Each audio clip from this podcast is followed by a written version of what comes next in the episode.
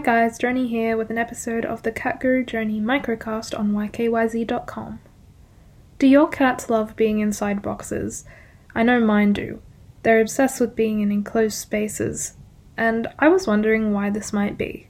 In fact, as I'm recording this now, my cat Trumpy is sat in the washing basket right next to me. Research generally shows that cats like to be hidden, they don't like to be very obvious where they are.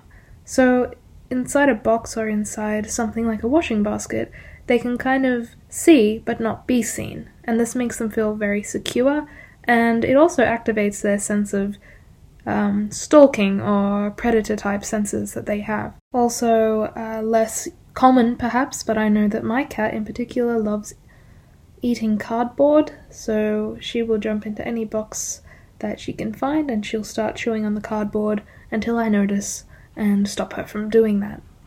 I was wondering if anyone else's pets or cats like to hide in boxes or in enclosed spaces, and where the funniest place you found your cat hiding is. Until next time, Cat Guru Journey signing out.